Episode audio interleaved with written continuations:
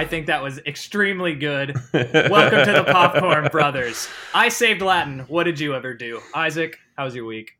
Uh, it's been pretty good. I think we should start by apologizing, I guess, for the last episode and I explain that our clapping, our clapping is, or whatever just happened a minute ago, is an, an attempt to make sure that our tracks line up. We're still Yeah. working out the kinks of this online podcasting. Yeah, reconciling the fact that we're now on the free version of Zencastr to attempt to record this podcast has created issues I did not foresee. And this time they will be lined up. I will ensure it and we will make it happen. So, yeah, get ready to listen to it as it's supposed to sound. Uh, anyways, got a lot to do this week. So, we'll be starting with our discussion of Black Klansman. I have been waiting so long to talk about this, and I'll get into that in a minute. Actually, for real though, like a long time. so hopefully you have to you'll have to remind me a little bit of things because like I have my opinion, but I like can't remember it as granularly as I would like to. Anyways, we'll be following that up with our trailer watch this week with What Men Want, the new spin on the classic Mel Gibson film. And last but not least, we'll be watching one of my favorite movies of all time, easily in the top ten, Wes Anderson's Rushmore. So, whew, anything you want to say before we get going?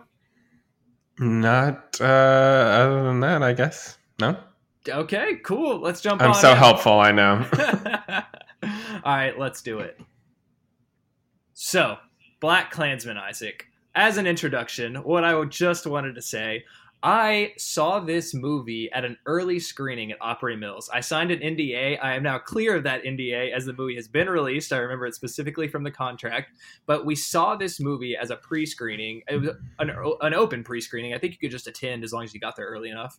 And you were immediately followed with the end of the movie with a a fairly long like survey on your opinions about like the characters and the themes and what it said and how much you liked it and how you felt about the current presidential Is it like uh, a f- was it like a fill out survey? yeah yeah like they Oh, handed everyone okay. pencils and you weren't supposed to leave until you turned it in and Oh wow! it was like it was about yeah the our the state of our government and like what we felt about the movie and like really specific scenes and like what you gathered from them and oh, that's real interesting. I I, wish that I had gotten like the chance to do that because that's really cool sounding. But yeah it was very cool but also i think deeply flawed in some ways that system and we'll talk about it after we talk about the movie because it's important to know what the movie's about a little bit before we jump into that so isaac you just saw it if you can give like a little plot summary or maybe a long plot summary and then we'll talk about how we felt about it um, well, Black Klansman is about.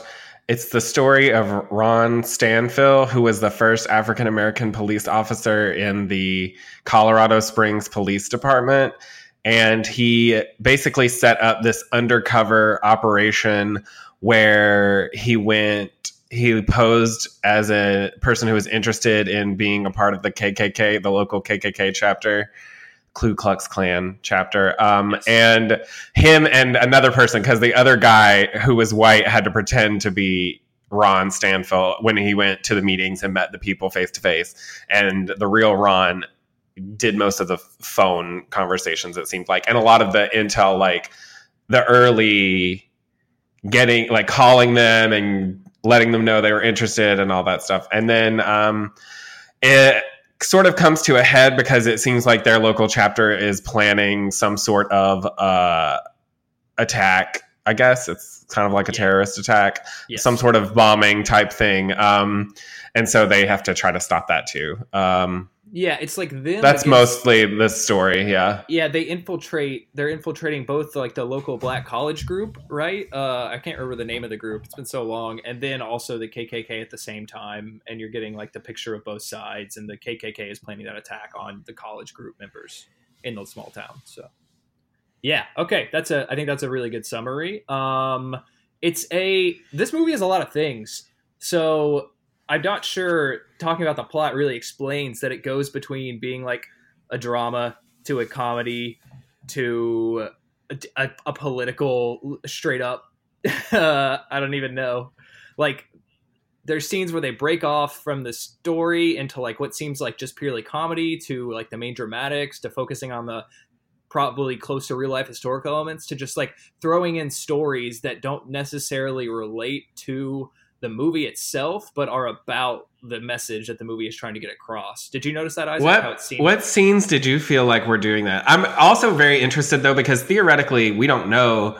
It's possible that we watched like very different versions of the movie because they could have Oh, that's totally changed things because I didn't ever feel like any of the scenes were extraneous, I would say, or that they didn't directly relate to what was going on for the most part. Was there not the scene where the old man was telling the story to all the people about like um, what had happened in the town a long time ago?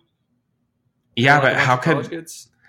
Yeah, but that's that had to do with the rest of the movie, I feel like. Uh, I don't know. I so it's been. long well, I will tell you though, was it intercut with like a David Duke story or one of the stories from the K- KK people? I don't. I don't believe so, but it might. because that's really interesting because uh, that scene they it was two different people telling two different stories and they intercut back and forth between them when i saw that scene Huh, maybe so. It might have. Maybe that was done differently for the showing that I saw. But it's also. It's been so long since I've seen it. but theoretically i mean uh, if we're discussing your experience too you literally did go see this movie in a like work in progress fashion. Like they were still working on it i'm sure. And i'm Yeah. sure they changed some things based on the reactions that people at your screening gave.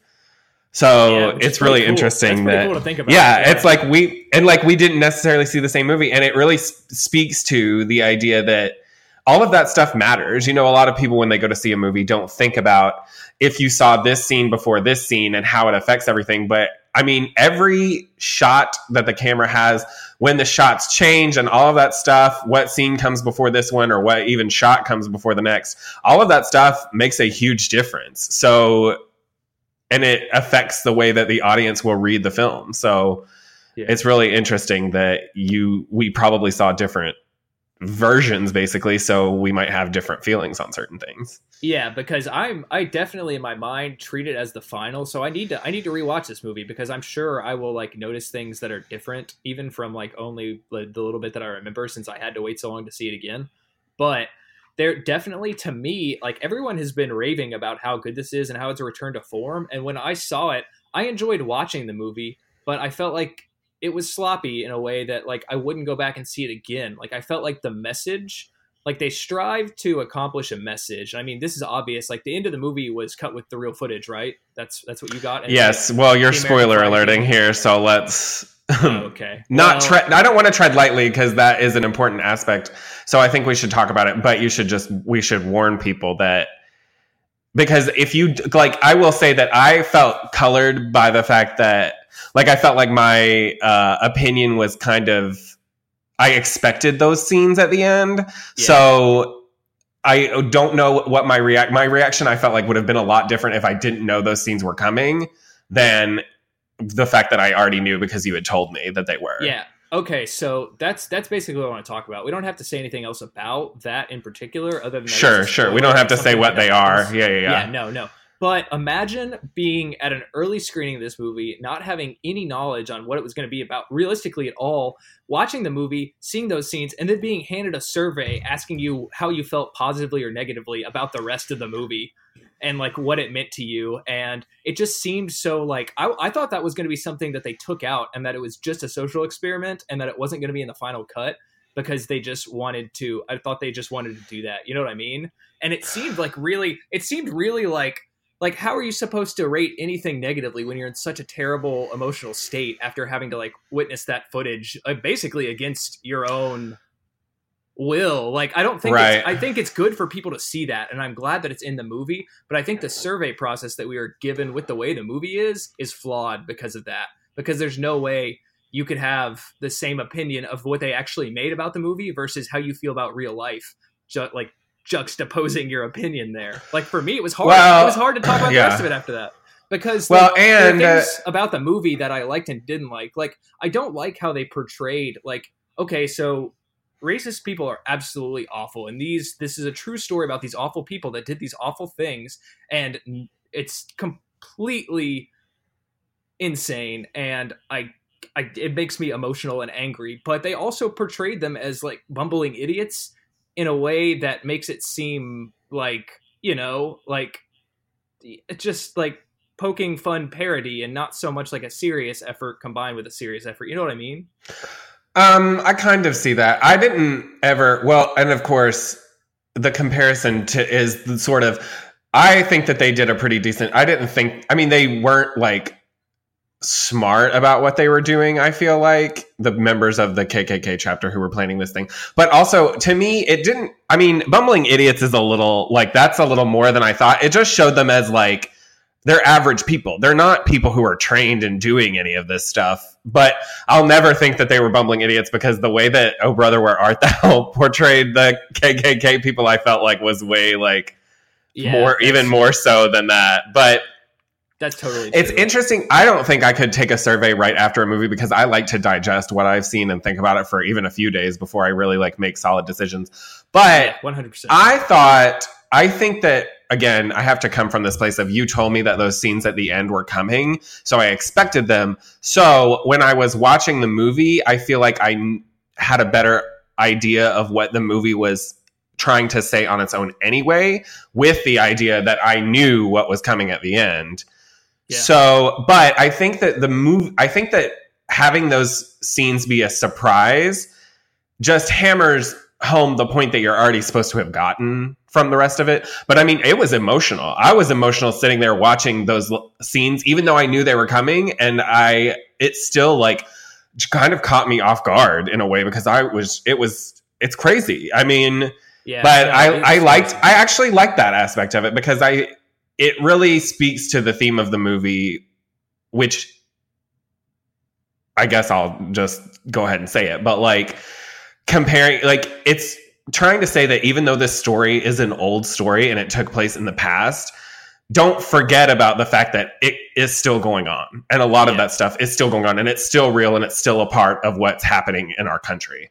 So, you know, I mean, that's really the point. So I love actually what Spike Lee does at the end of the movie there, but uh, because I, I think you can't ignore it almost. Yeah. So, so yeah. Okay. So that's, that kind of, that's a, that's a good point to make before I say how I feel about the whole thing because I do really feel very positively about the message that this movie gives off and I think it's bold and brave and well timed and important and like everyone should see it and it is it is hard to watch and it says a lot of things about what you said between the past and the present that are important to note about the way the world is and it's the only way you can move forward is by acknowledging these kind of things and realizing it and acting on it but I do think the actual rest of the movie, as far as like sometimes character development and plot development, are like kind of like not that strong. Like I don't ever. Oh, I don't disagree on some of those for sure.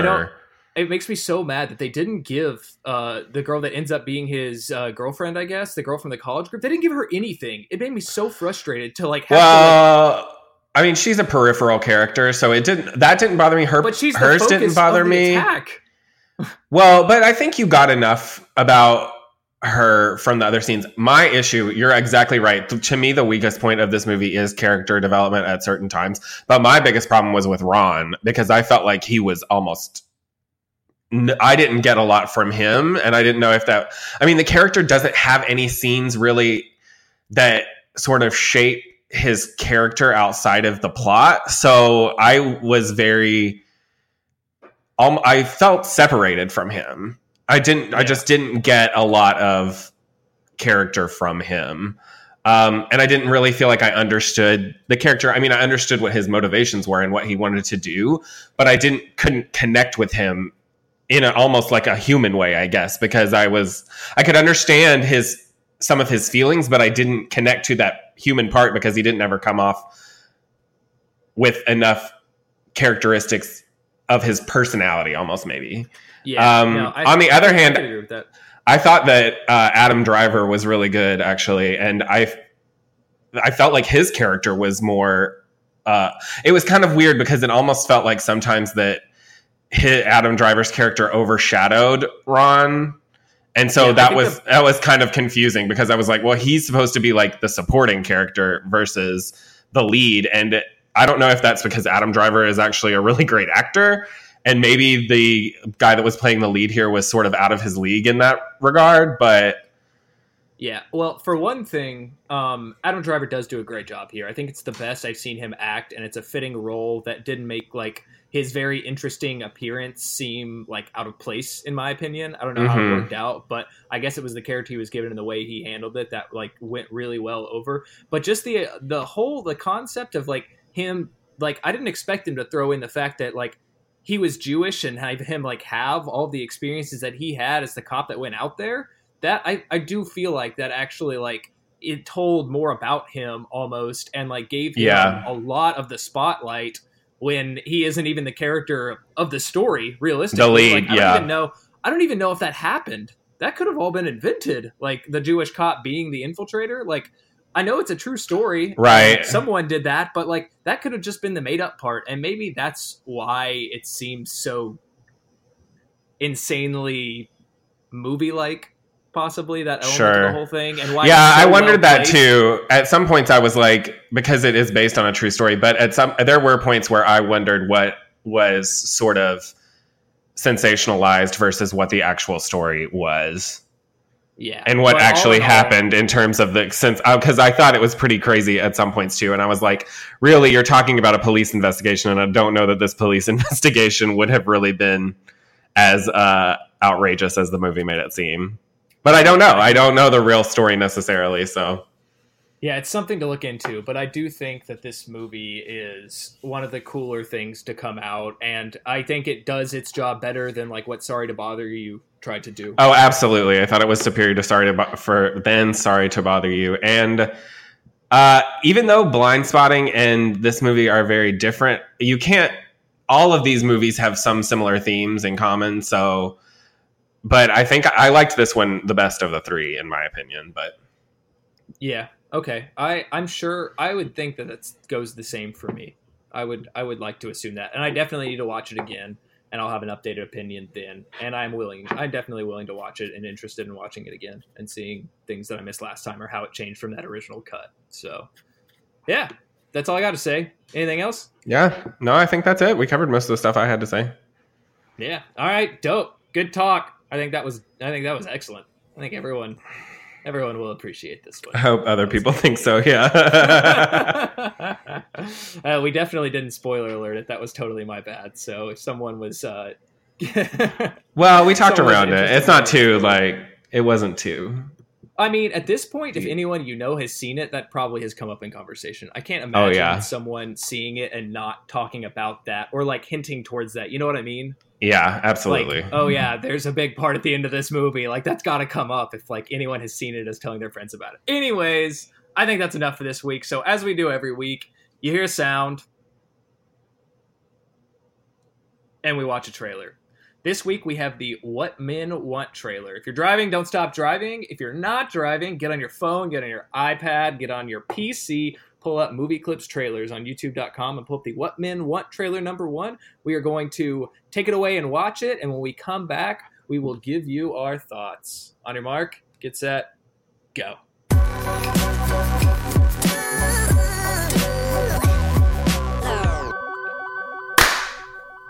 Perfect. That was amazing. We're so good at this. All right, we are back. We just watched the What Men Want trailer number one, and I have to say, of the movies, I guess this is like the the it was Girls Trip, and another movie is by the same producers or company. oh, I don't know. I didn't pay any attention to that Okay, aspect. well, but there's I mean, two other movies that have come out from this company that are like black female led comedies. I, I Uh-huh. believe this one looks by far the funniest to me. I think this looks hilarious. I would totally. it looks pretty funny. Um, I think it's interesting that they took that concept from the Mel Gibson movie. But my problem is the problem to me with this one is that. So the reason that Mel Gibson learned how to read thoughts in the first one was that he didn't respect women. So like it was an internal change, like character change that he needed to go through. But in this one, it's kind of strange to me because it doesn't seem like the Taraji P Henson character is the one that needs to change. It's like the people around her need to change. So I'm it's an interesting idea, I guess, in Well- that regard. I don't really know what they're going to do with it in that I think respect, I I like guess. I think I like how it creates the dynamic where she speaks out about their thoughts and like gets to confront them on their thoughts. Yeah. With her side, as opposed to you know like how it is in the opposite, where like the Right. person that was disrespecting became respectful and able to read thoughts. I think this is a more interesting dynamic that'll create situations between the characters that I think would be really funny and really interesting to see how they wrote. So Well, it is. It's also funny because even though this is supposed to be like the opposite, it's still the same like message. Yeah, in, in that like men don't respect women and they need to. Yeah, yeah, it is. It's interesting. It's curious. It seems like I don't know. It seems like it's going to be good. Some of it seemed like a little bit cheesy, like when she when she hits her head in the dance floor area. Yeah. Like that's like that. I was like, I was like, oh no. Well, let's not get like, it- slapstick. Let's not get it twisted. What m- women want is a little bit cheesy at various points too. So I haven't, I haven't seen it. I haven't seen it, so I can't. you should watch it. It's actually really good. Now I want to go watch it because I love that movie. I think it's really good actually. But Okay, cool. but I do think it will. Well, it'll at least be entertaining because I think that Taraji P Henson is really entertaining and she can do something with anything, even if it's not really that great. So Yeah, fair. she's keeping. Empire afloat. I would argue. So nice.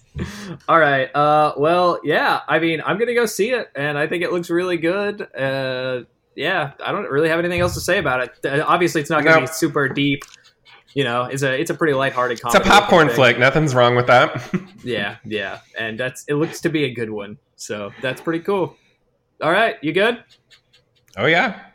All right, good. Let's move on into what will be a contentious discussion about the quality of Wes Anderson's classic stored in the archives, correct, Isaac? Yes, I just read that it's already been selected into the National Film Registry. So In the National Film Registry, the movie Rushmore. Okay, so where do we start these things normally? I don't know. This is your movie, so you get to do whatever you want with it. you get to All lead right. the discussion here. All right. Well, we start. I think we start with background and production, but I'll give a little overview here, just a one sentence kind of what Rushmore is. I would say that is a comedy with meticulous and subtle scenes of pathos. That is a conglomeration of some things. That doesn't sound like something you wrote. Oh, it's a conglomeration of things I read online that are all really good words, and I think very well describe it. And I did not write it. I I used multiple sources to come up with that. So, anyways, a little bit of background in production. So, this is the first time we have talked about Wes Anderson, at least seen one of his movies on this podcast, and I think that's a really big deal. As an indie film fan, I um, have a particular appreciation for Wes Anderson, who's kind of like an auteur in ways, tends to work with the same people and do things a lot of the same ways and mix it up. And he recently just released Isle of Dogs, which I have not seen, but looked interesting, but I think plays into some of the problems in Wes Anderson's style and legacy that I'll discuss later on in the themes of this movie. And Isle of Dogs is a great comparator to why I think Rushmore is the peak of Wes Anderson's filmmaking and what makes him so I don't know, what makes him uh not as good nowadays. That's how I'm going to put it. Okay, Okay. so a little more background. Wes Anderson and Owen Wilson co-wrote this movie. They wanted to write what was a Roald Dahl style story. What are some Roald Dahl books, Isaac? You oh, that's like Charlie and the Chocolate Factory or Okay. the BFG or um, I think Matilda is a Roald Yeah, Dahl book too. James and the Giant Peach? No, yes, maybe. Okay, I'm pretty yeah. sure. Okay, cool. Okay, so they wanted to do Hopefully those are right. I'm pretty sure all of those were right. I was never a huge Roald Dahl fan. I think I read Me some neither. of it, but yeah. Anyways, um, they want to do a Roald Dahl style story based on combining unique and interesting experiences from their childhood, their like school times. Mm-hmm. So, uh, it, to be particular, Wilson and Anderson both attended like a private high school or middle school. I think it's the same school. one. No, no, but Oh. they both attended ones. Wilson was kicked out of private school in 10th grade, so that obviously affected like some of the ideas on the movie. And then Anderson considered himself ambitious in everything but academics and had a crush on an older woman for a long time during high school. So Isaac, you've already seen No, I can see where all of these in. things come into that. so yeah, of course. And um, Rushmore here is actually Anderson's alma mater, so it's the school he attended at the time. It's St. John's School in Houston. and um, the high school is the like the high school he ends up at Max in the movie is actually directly across the street and is also a pretty nice high school. So they had to like make it look bad on purpose Oh, so funny. that it would seem it would seem less like uh, you know upstanding, which is cool. Yeah, but um, a little bit more about production now. So there's some background. Um, the film's widescreen, slightly theatrical look was apparently influenced by Roman Polanski's Chinatown. Have you seen that, Isaac? I've seen Chinatown multiple times. Yeah. Did you see? I don't under- I mean- this? Other than the fact that it's in widescreen, I don't really. I don't know. I am not as. I've only seen this movie once, and I haven't seen Chinatown and watched it in regards to looking for that element to, to know why that's significant. Sorry. Okay, so a lot of the movie here is filmed to seem like it's on a theater. Like other than the facts that are obviously like literally them like filming a play going on that Max had written or was starring in. Uh-huh. They tried to make this movie look like theatrical, like stage work as much as possible. Did you gather that at all? Because I definitely like see that when I watch this. Other than the fact that the curtains like change the month. No, I didn't particularly Okay. notice that. Sorry. Okay, that's fine. No, it's fine. It's fine. But Okay, I will say that there's not a lot of camera movement. I wouldn't think. No, yeah, it's a so lot of really that makes sense. shots. Yeah. Yeah, and I also think he chooses really interesting angles to frame people like directly on in situations that make it seem more like they're giving like a monologue on a stage or something like that. And I found that really interesting. It's like they're speaking to you in a fourth wall breaky kind of way, even though they're not breaking the fourth wall. Uh, but Mhm. moving on, Anderson also cites that The Graduate and Harold and Maude were cinematic influences, and I definitely see the Harold and Maude influence. Have you seen that, Isaac? Uh, no, I haven't seen that movie, so don't That's a classic that you can see. But that's fine. So the movie has a um, what they call a singular sense of color. So it focuses mainly on blues, greens, and red in order to create a heightened and consistent reality, which is something I definitely noticed in this movie. There isn't like scenes changing hues particularly like even when what they're shooting changes so drastically like it, during the plays and stuff there isn't a lot of color change and that's like that's something that I don't feel like I see a lot. I feel like it very obviously most movies now, especially bigger ones, change colors throughout, and so does Wes Anderson does this now. Like it's never it's Yeah. as consistent, but uh, I think it's good and it makes the movie look good. So uh, a little bit more about the theatrical bit. It says I have a quote here. Says Anderson shoots all of his films framed flat front as if on stage, harkening back to the origins of film and the cinema of attractions. At the birth of cinema, cinema theater and film were tightly merged, and Tom Gunning's definition of cinema of attractions refers to the characteristic of non narrative films of the time beckoning to a spectator's attention by directly addressing them from the screen as if an actor is breaking the fourth wall.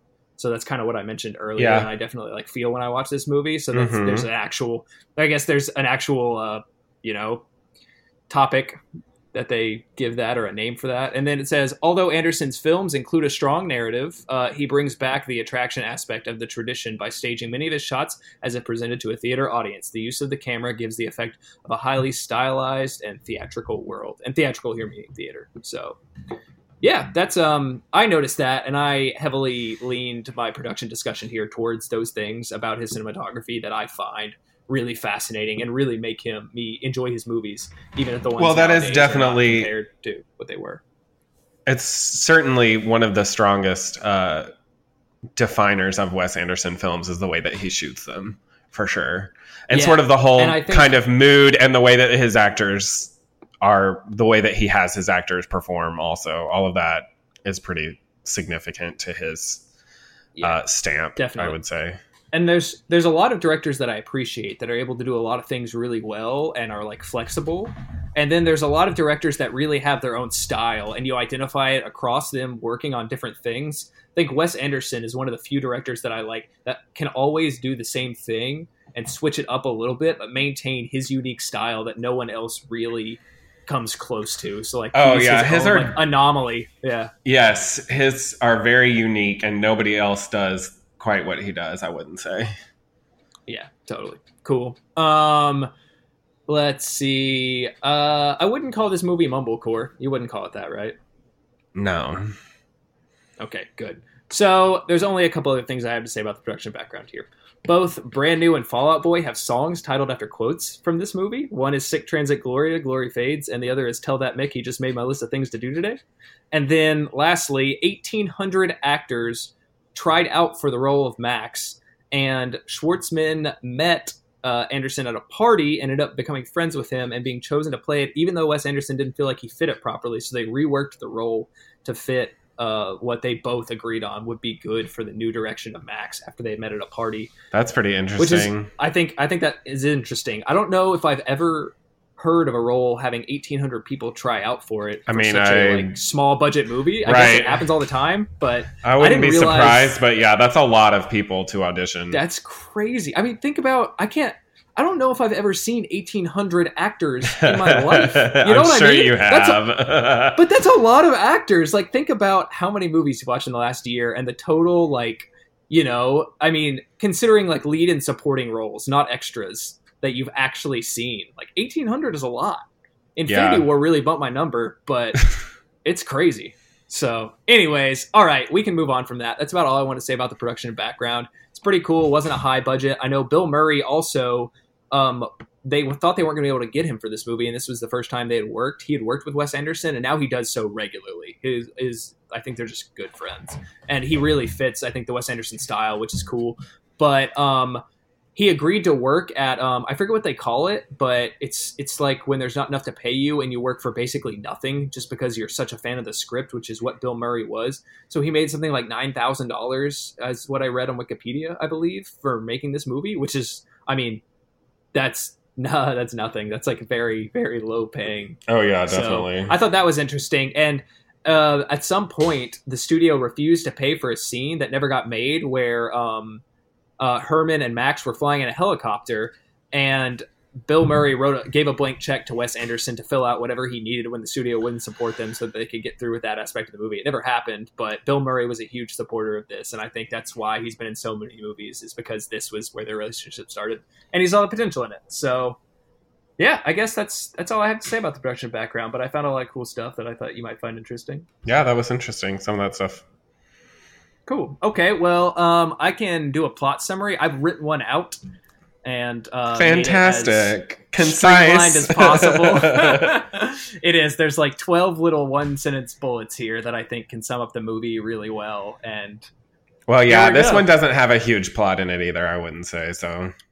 yeah, and you could talk about so much in this movie, but like it's a lot of like relational stuff. Yeah, it's like, not about the plot again in this one either. Yeah. So Yeah, totally. Okay, so I'll just go ahead and read this out here. So here we go. Clever, heartsick, and melancholy Max Fischer, played by Jason Schwartzman, is an overly extracurricular and underly academic student at a private school called Rushmore. Max meets Herman Blume, a depressed industrialist millionaire living in disassociation after Blume speaks at an assembly. Quite funnily, I want to add in the middle here, did you enjoy that speech he gave where Max was the only person? He stood up and started clapping Oh yeah, because he that was was talking funny. about the rich kids. Yeah, that's like Yeah. it's probably one of the funniest scenes in the movie. He was just like he was like kick them while they're down or something. Just it's just it's an amazing like three sentence speech that he has typed out, and it's so funny and it perfectly captures his character from the forefront. You know exactly who he is, and I love it. But so Max is impressed by Herman's uh, success and the speech,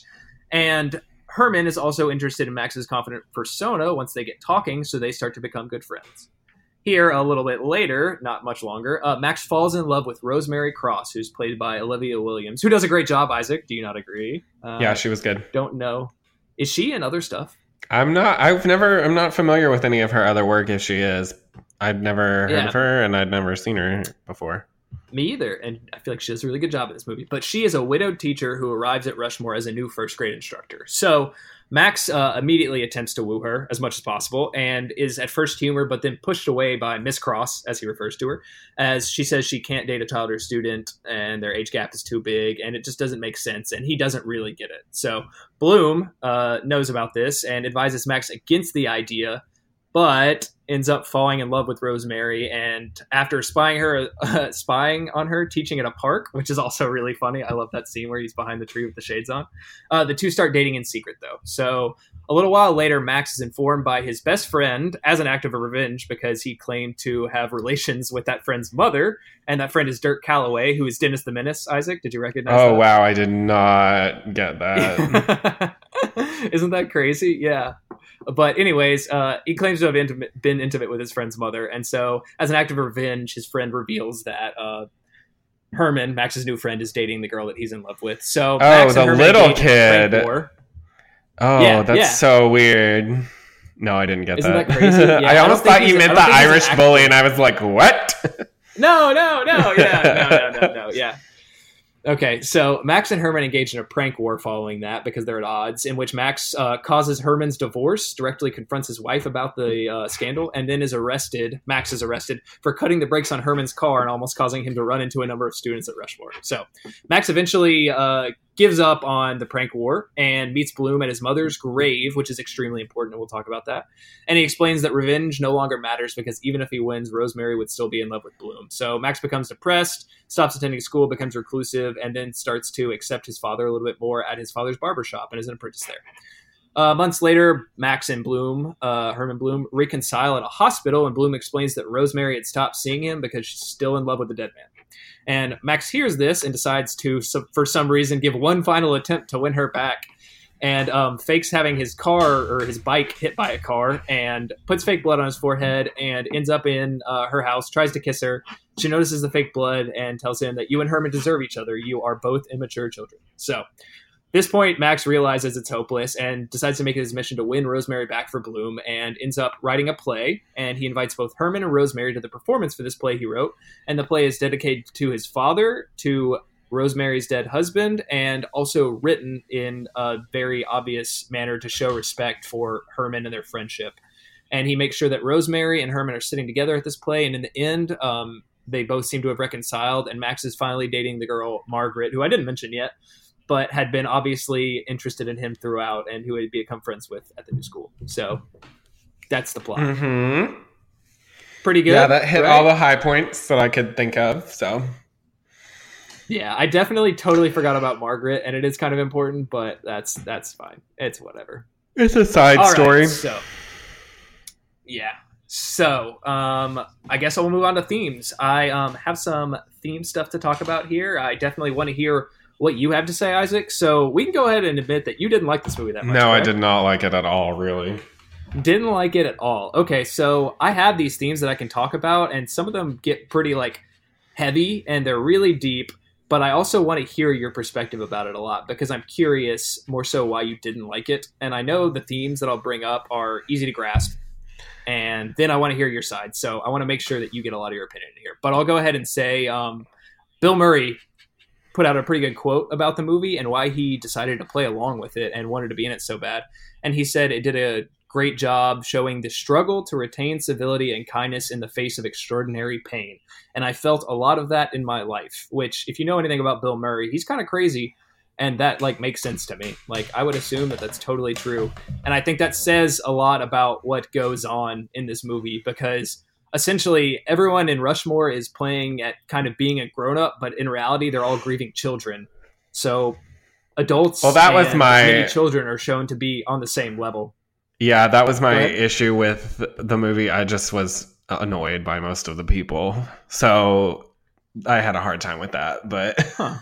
I appreciated that they were complex Yeah, characters, did- but it was just like, especially Max, I was just so annoyed. And I it was like, there were times when, like, the teacher, whenever she like broke up with Max or whenever she was like, look, it's not going to like happen, I was annoyed that it was even remotely like, I was like, it's a kid. And I would be like, if I was a teacher, I would be like, look, you're obsessed with me. You need to go away. Like, go. Like, you know what I mean? They almost like humored it. And like, it was like, I don't know, like he was an adult that had a crush on her and she just didn't reciprocate his feelings. So we were even like remotely discussing possibilities. But I'm like, uh, that's a kid and a kid that goes to the school that she teaches at. So I'm like, uh, who cares? yeah so a little bit about why i think they shove these characters together and they interact the way they do and it is it is there's there's an unrealistic aspect for sure to the relationship that you just mentioned and i find that to be the like fantasy side of this story that makes it fun to watch because it's just like it would never ever go down this way. But the way i see that being the reason it is is because uh let's see like i guess each person so between um rosemary and herman and max they each are trying to kind of like hold on to something and simultaneously let go of moments of like heartbreak essentially. And you know it's just uh they have like a collective grief that they're all attached to that they see in each other and that they need each other for different reasons. And I think that drives them to not push each other away, even when it's weird for different reasons. And she also mentions directly in the movie that she sees her dead husband in him. And I think that's the closest she can get to feeling like that, Well, even yeah, though the that's true, relationship would never work out. Like they're like, you know, he's like, "Do you think he would have built an aquarium?" For It's you?" like And having him like, there, "Yeah." even though he's not. yeah yeah so i think that's just i think that's the part of it where she doesn't want to crush him either like she's i mean she's nice and she's messed up and that's like that's as close as she can get to like reminding herself of like what she misses so badly and then um you know max the entire time well i'll bring up herman first max is, is important but herman obviously just hates the situation he's in and needs needs an escape. And he sees that in max being the child that he doesn't have like the son that he wants that does you know is spontaneous and does cool things and isn't just like a douchebag wrestler that you know won't let him in the car and just dro- constantly drives him berserk and doesn't doesn't plan to do anything cool or try and strive for anything in particular at all. And then also he like that i think that's his whole family life is just like caused him to disassociate and be dip- disappointed. And he sees rosemary as the escape from that so because they're both sad for their own different reasons so they have to like they console each other basically is how they end up you know together for that little bit of time. But then the third one so max's little story that i want to bring up here and this is something that's so subtly inserted into this movie and is the direct effect of how max is acting the whole time and they never really directly confront it. There's no conversation about it almost it's the fact that his mother had died and he's trying to deal with that. And he obviously is not in a place where he wants to deal with it. And that's why he's been pushed away from his father probably is because he's reminded of that. And that's why he's like in all like that's why he's acting the way he is. He's acting out. He's acting like an adult. He's just like he's just in such a bad place and in his own bad place similar to herman and rosemary. And i think i think it's a really beautiful portrait in a lot of ways and how they interact to you know deal with that loss between each other. And it just you know i think it's really subtly there's a lot of subtle details from the characters like the way their faces look to like their body language a lot of the times to actually what they say and what the conversations are about and the the interesting dry sense of humor and just the you know the quotable the amazingly quotable things the characters say that just seem like they just all seem like touching one liners to me in like a way that is unforgettable so that's kind of like that's the whole thing about the struggle to retain civility and kindness in the face of extraordinary pain because I see that this movie is basically just a portrait of extraordinary pain and people dealing with it together. Did you gather that from the movie? Um, I saw that. To me, the film is almost too subtle with some of it because now that you're like talking about it, I see more of those aspects, but it's almost like I didn't get any of like parts of that at first. So, Yeah, I totally I you know haven't had any of these situations in my life, but for some reason the way that he portrays their depression essentially is something Mhm. that I highly highly understand. And I think um, the people that are really into this movie and write long scholarly articles about you know connecting theater and depression and um, what's what's the word I'm looking for overcoming that what's that's the the I don't know what the word is but there's there's people that get it in the same way I do, and I think he really tapped into something here that goes further than possibly he even thought he could. That makes it like highly personable and relatable to me and the people that are really into this movie. But I do think it's so subtle to the point that I'd seen it probably four or five times, and I learned new things when I watch it every single time. And when I read about it to you know get prepared for this, I learned way more than I ever thought about in the movie. Like it's mhm. it, there's there's for sure things that Wes Anderson didn't intend that I think lined up in this movie to like not be a beautiful accident, but more so like a beautiful coincidence. And so in the fact that I don't think he could have even planned it to mean as much as it does in a way. Does that make sense? yeah. Yeah. So that's and I think I think whoever's in the film registry probably recognizes that in the way that I do. And I don't see everyone agreeing with that. It's definitely like a subjective thing. Depends on you and depends on what you think about that and you know, Mhm. heartbreak and loss and grief and your anyone's life. But I do think it deserves that. And I think there are probably a lot of people that feel the way that I feel about it. And that's that's the only reason it's in the registry. Even if it's so dense that like it doesn't it may not make sense to people and you have to like you know you shouldn't have to research a movie to gather what you should gather out of it and see all those connections but yeah, I agree. i think that. it's really I think it's beautiful that it does. So that's that's why this movie is so high on my list. Maybe it's just uh, maybe I didn't realize that the movie was as challenging as it is, and so if I had watched it with maybe a different mindset or even like looking for something different, then I Yeah, might I have think- understood it maybe better. I guess. Yeah, I think. Well, I think you're just in the boat that may not relate to the way that the characters Well, and that's- are dealing with. The Well, it's also Wes Anderson because to me, I have never, I've seen several Wes Anderson movies, and I really just, quite frankly, don't get any of them. yeah, and it could just, totally I mean, fair. people, I mean, people connect to, uh, we've talked about this, people connect to different movies or they connect to any piece of art really in different ways. So it's entirely possible that this, that Wes Anderson, his style, his stories is just not something that I connect with as easily, um, which is fine, you know, um, it happens. So, but yeah, I just, a lot of it I don't really get. I, like, I've seen at least Moonrise Kingdom. Um, and I wasn't a fan of that either. Um, Yeah, I've so seen Fantastic Mr. segue. Fox, and Fantastic Mr. Fox is decent, but I, uh, uh, this I still it's not a movie I ever feel like I need to watch again, or I even enjoyed that much. So Yeah, so I'm glad you brought that up because this is a good segue into my actual next point about this movie, which is about like what makes it special as far as the Wes Anderson catalog goes, and why I feel similarly about the movies that you just mentioned. Even though they're really visually stunning and like interesting in that way, I think they're missing a piece of heart.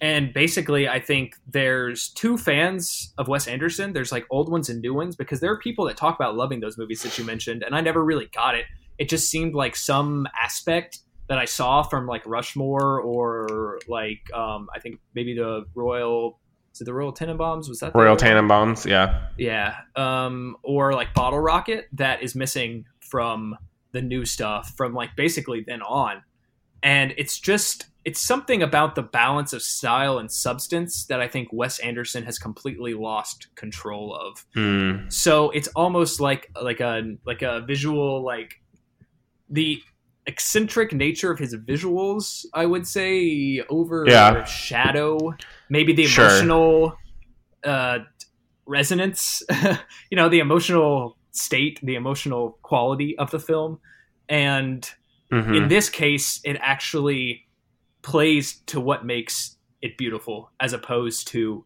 overshadowing it. So i see rushmore and the first two I- that makes sense. wes Yeah, anderson films is doing that so much better. And it's really sad to me that wes anderson has become like what it is now. But you know uh, that's i think that's just the way it is. You know maybe there's not enough to talk about and he can't really like put enough into it and so he relies on the visuals or maybe he just thinks that the visuals are so important now that he doesn't get to create that emotional resonance that i see in these of in the the earlier movies but it, it could be a lot of things but that's that's something Sure. that i think is really true about Wes Anderson and why I understand when people say they don't like his newer movies because even when I like them, I don't think any of them will ever be saved in the National Film Archive or anything like that because I just don't think I don't think they're worth it. I don't I don't think on the same level, sure. Yeah. And that also plays into the fact that I think this movie might be a beautiful accident because I don't think I don't think he could if he tried reach uh, Mhm. the level of what this accomplishes for certain people. So Interesting. Yeah, that is interesting. Yeah. So uh, that's about all I had to talk about. Um, I put a lot of time into developing those two little points, and there's definitely more themes in this movie, but I think those are the big ones. And talk about why it's so important to me and like why it's you know well respected as like kind of like a cult hit, and then even like, Sure. on a on a film critical level. So if there's anything else you want to say about it, you can go ahead. You can tear it to shreds. I want. to I kind of want to hear. No, I don't. I mean, I'm not going to tear it to shreds because I, um, I guess just remove. Like, I understand. Um, I think what it's trying to do. I understand that it's mostly successful on all the parts that it sets out to do. It's not something that I connect with, so I just have a. There's sort of just this big space in between. Like I, between I can't even hardly. I mean, I can. I can discuss it. I'm trying to figure out what I'm trying to say, but I just didn't particularly enjoy it. And, you know, there's nothing wrong with not having enjoyed it, but there's nothing wrong with it or anything bad per se. Uh, I just, you know, it's just not my cup of tea. So, uh, I, I I mean, there are things I liked about it. I think Bill Murray is really funny, and his humor goes really well. I think with what Wes Anderson was trying to do here, and the movie was funny. I actually did think it was funny at some parts. I just was so annoyed by Max. I guess yeah, that well, I funny that I was very distracted by that, and I don't particularly like Jason Schwartzman actually either. Um, Yeah. I don't think I've ever really enjoyed one of his performances. It's just not something that I find particularly funny or enjoyable.